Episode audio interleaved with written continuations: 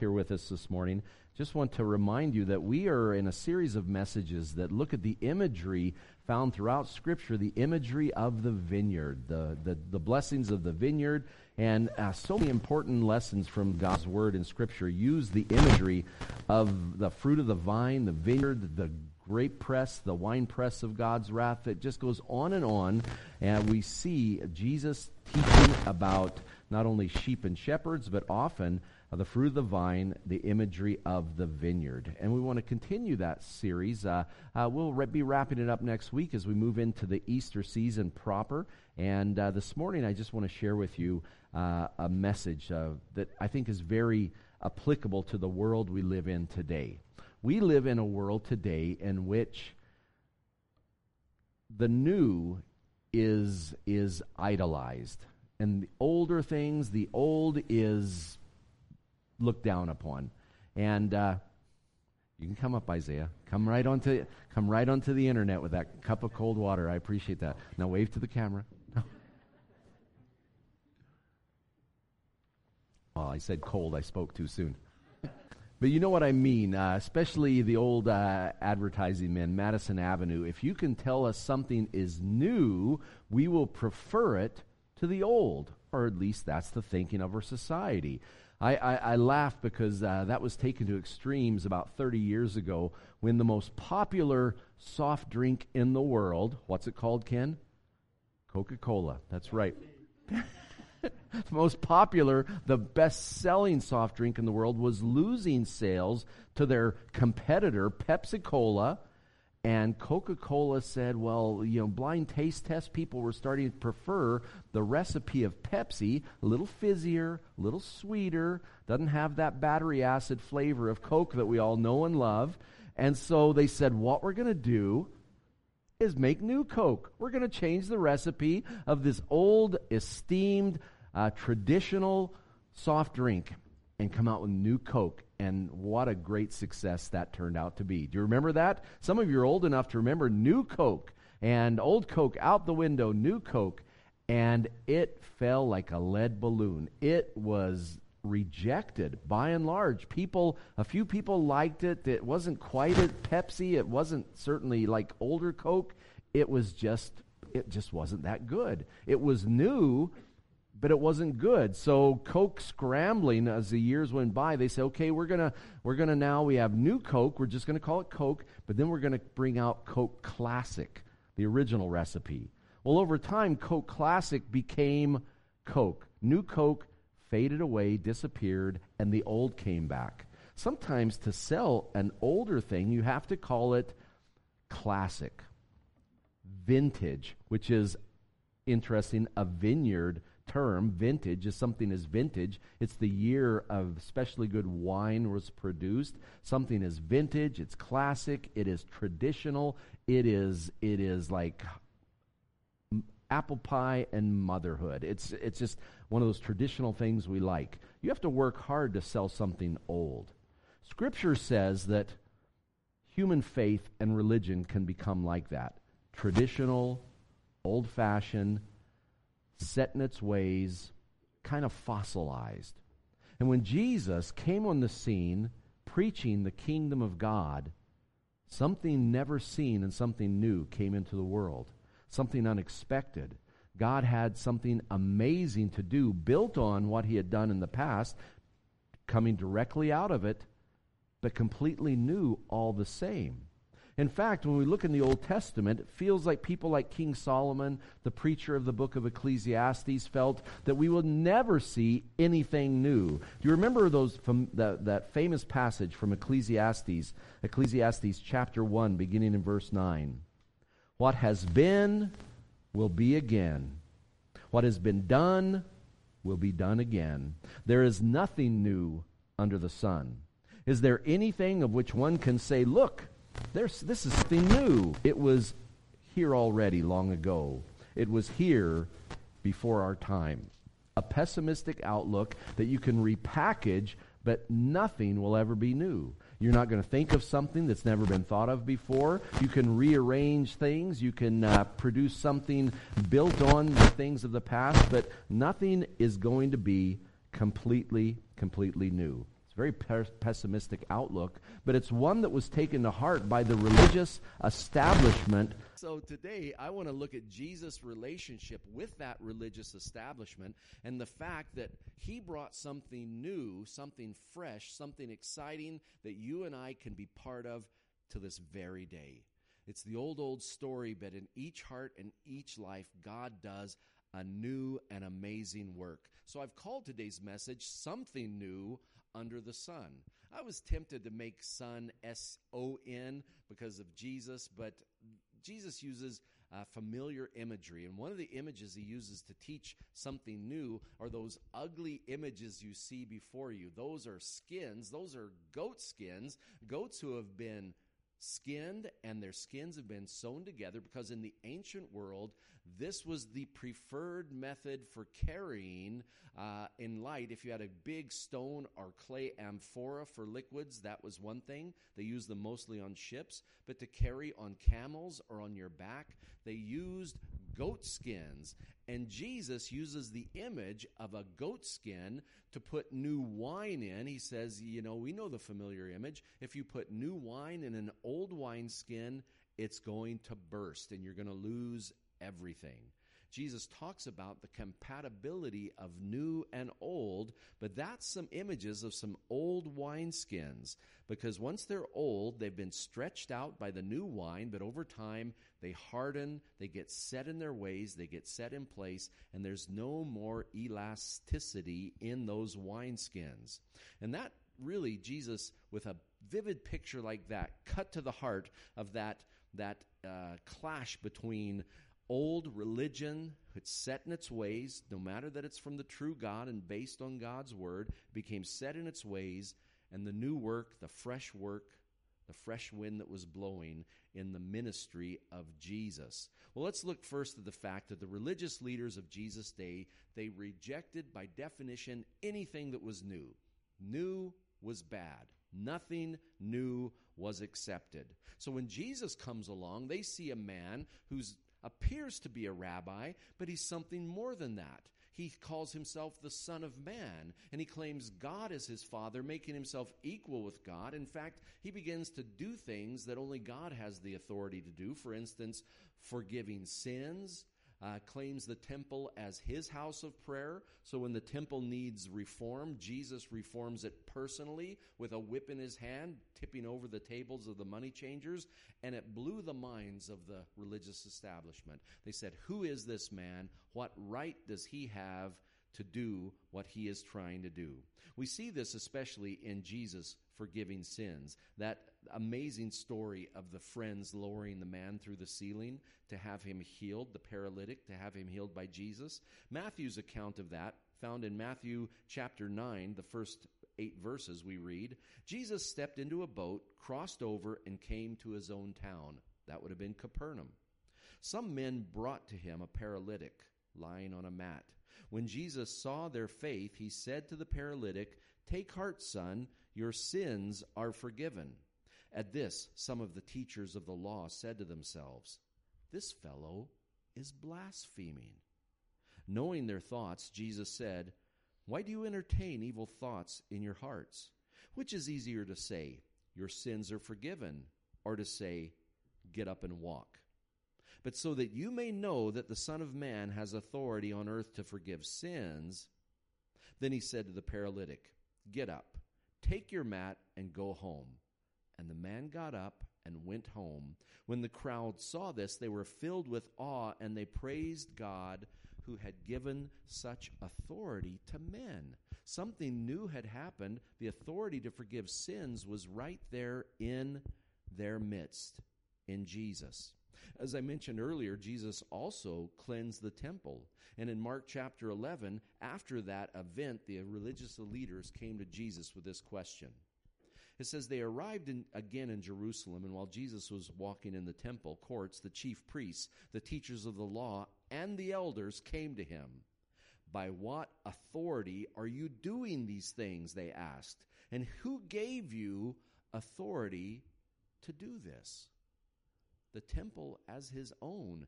Jesus was doing something new, and it was rejected. even healing someone on the Sabbath, began a movement against him, not only to oppose him, but to take his very life. Now, it becomes clear in Jesus' teaching and scripture following that he didn't come to renovate the temple, he didn't come to revive the law of Moses. We see that Jesus didn't come to mix old and new.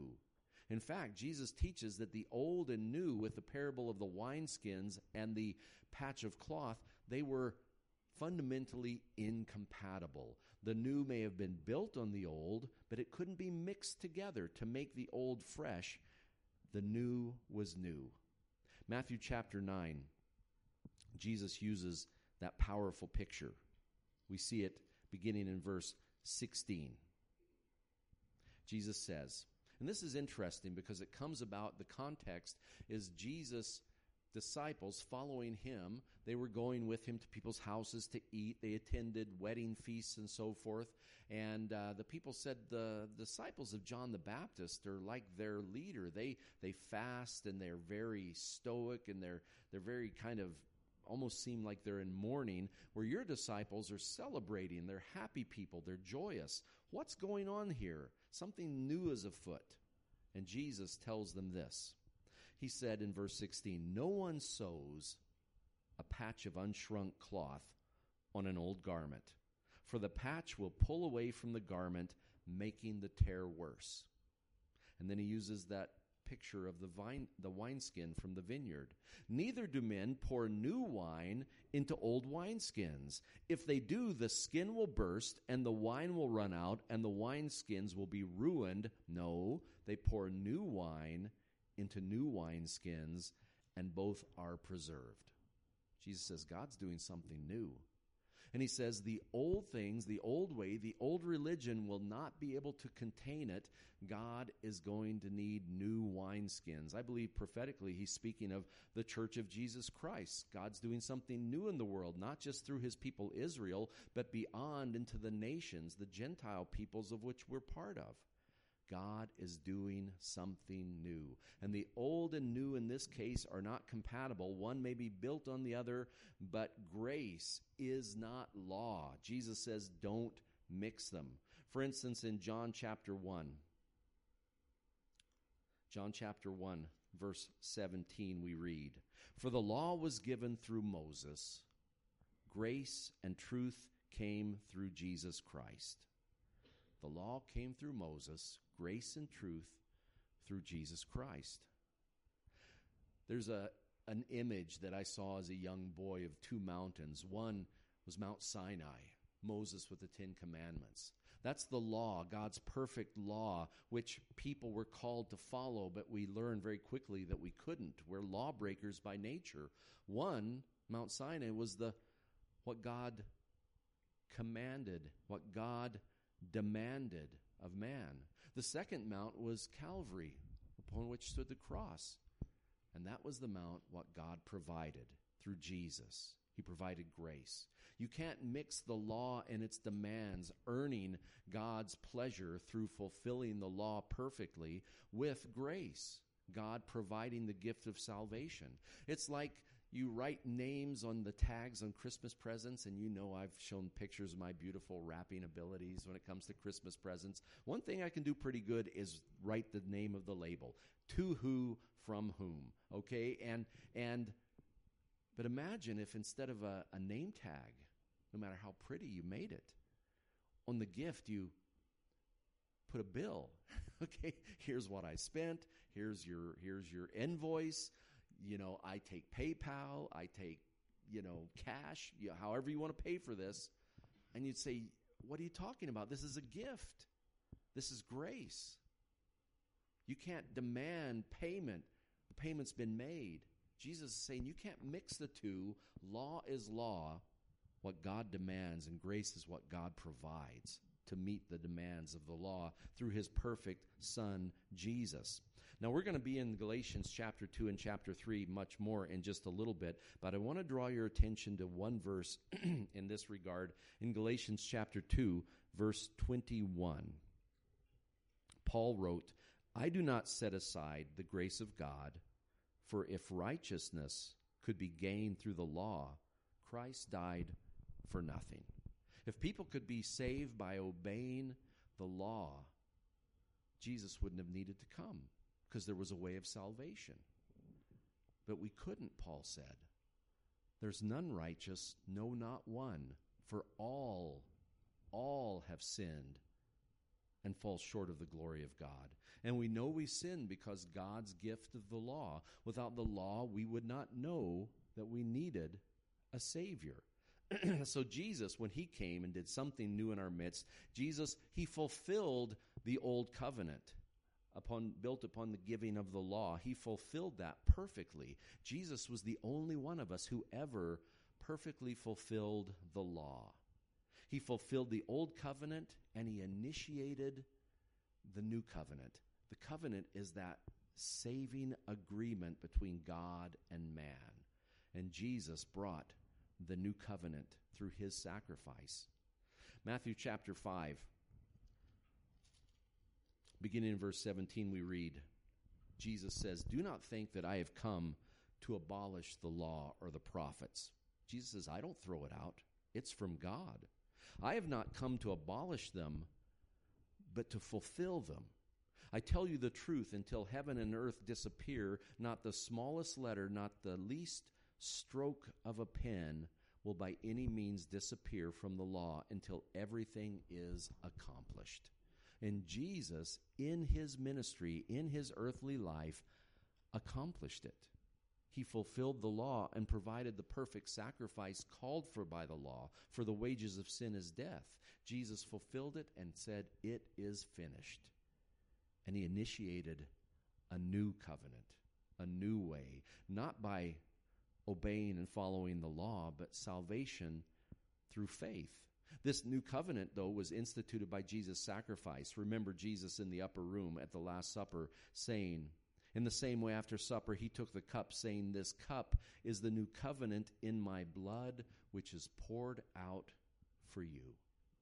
The new covenant began. It wasn't formalized by the shed blood of bulls and sheep and goats, but with the blood of Jesus shed on the cross, the perfect Lamb of God. And this covenant, as we said, Paul writes in the book of Galatians. Why did he write the letter to the church in Galatia? He wrote it because it was a young church. They believed the message of the gospel. Salvation comes through faith in Jesus. But then false teachers came and said, no, faith is nice, but to really be saved, you need the law. You need to live like we Jews, following the ceremonial laws, the food laws, throw away that shrimp, get rid of that pork sausage, whatever it is, you have to follow the law. And Paul writes this letter and in no uncertain terms says that is a lie. That's a false teaching. We're not saved by the law. No one could be saved by the law. All we could be was convicted of our sin by the law. That's what law does. It convicts you of your law breaking. Salvation is only through faith in Christ. And Paul writes, for instance, in Galatians chapter 2, verses 15 to 16.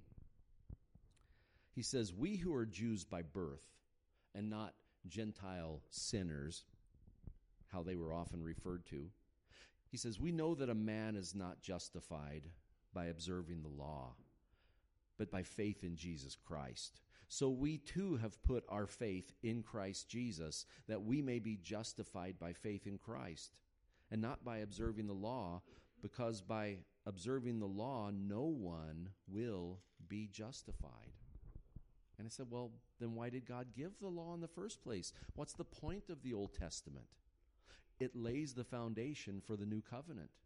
As I mentioned earlier, you can't know you need a Savior until you know you have a need. We're convicted of our sin through the law. Before the law, we were, we were ignorant that we were separate from God, that our ways were sinful. And the law revealed that, but it couldn't save us. It could just convict us. It was like a teacher. In the book of Galatians, Paul calls the law, he uses a metaphor. He says, The law is like your teacher as a child, it teaches you and raises you up. But he also says the law is like a prison guard. You're locked in jail, the law of sin and death. You are convicted of your sin and you are going to jail. You are separated from God. Paul says in Galatians chapter 3, for instance, he says, Before this faith came, we were held prisoners by the law, locked up until faith should be revealed. So the law was put in charge to lead us to Christ that we might be justified by faith. Now that faith has come. We are no longer under the supervision of the law. Friends, as believers in Christ, something new has happened. We don't live according to the law, we live by faith in Christ alone. The law has brought us to Jesus. We were our sins were revealed. We knew now we need a savior. So finally I want to just wrap up by encouraging you a few points about the new covenant. The new. We like what is new. I ask, what's new about the good news? What's new about the new covenant? What's changed? What's different from the saints of the Old Testament time? Well, first, it is new. The book of Romans, Romans chapter 6, reminds us in verse 4 we were therefore buried with him through baptism into death, in order that just as Christ was raised from the dead through the glory of the Father, we too may live a new life. Literally translated, that we may walk in the newness of life. It's all new. And God's about the new. In Sunday school this morning, the teacher referenced Revelation chapter 21, where we see a new heaven and a new earth and a new Jerusalem coming from heaven like a bride, the church. And God says, Behold, I'm making everything new. Well, friends, you're part of that process now. The new heaven, the new earth, and the bride of Christ is present in and through you in this old world a world that thinks nothing new will ever come, that religion is all about what you do, ceremonies, trying to appease an angry God, trying to earn God's favor. It's all just like the law. But, friends, God wants to do something new in you and through you. One thing that's new is that there's not many paths to heaven. Jesus came when he claimed, He says, I am the way. Jesus tells us that he is the only way of salvation. Look at John chapter 14, verses 6 and 7. Jesus answered, I'm the way, the truth, and the life. No one comes to the Father except through me. In Acts chapter 4, we read, Salvation is found in no one else. There is no other name under heaven given to men by which we must be saved. That's new. It's in Christ alone not in good works, not in going to church, not in going to a religious establishment. It's in Christ alone. Faith in Him. He is the only way.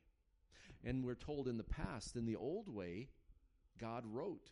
He wrote His word first on tablets of stone, and then over time, uh, as He revealed it through His Holy Spirit to men of faith, they wrote down the Word of God. We have that recorded for us in our Bibles in the Old Testament. But even in the Old Testament, places like Jeremiah chapter 31, God says, one day something better will come. The new covenant will come, and my word will be in your minds and written on your hearts. The time is coming, declares the Lord. Well, I will make a covenant with the house of Israel and with the house of Judah. I will put my law in their minds and write it on their hearts.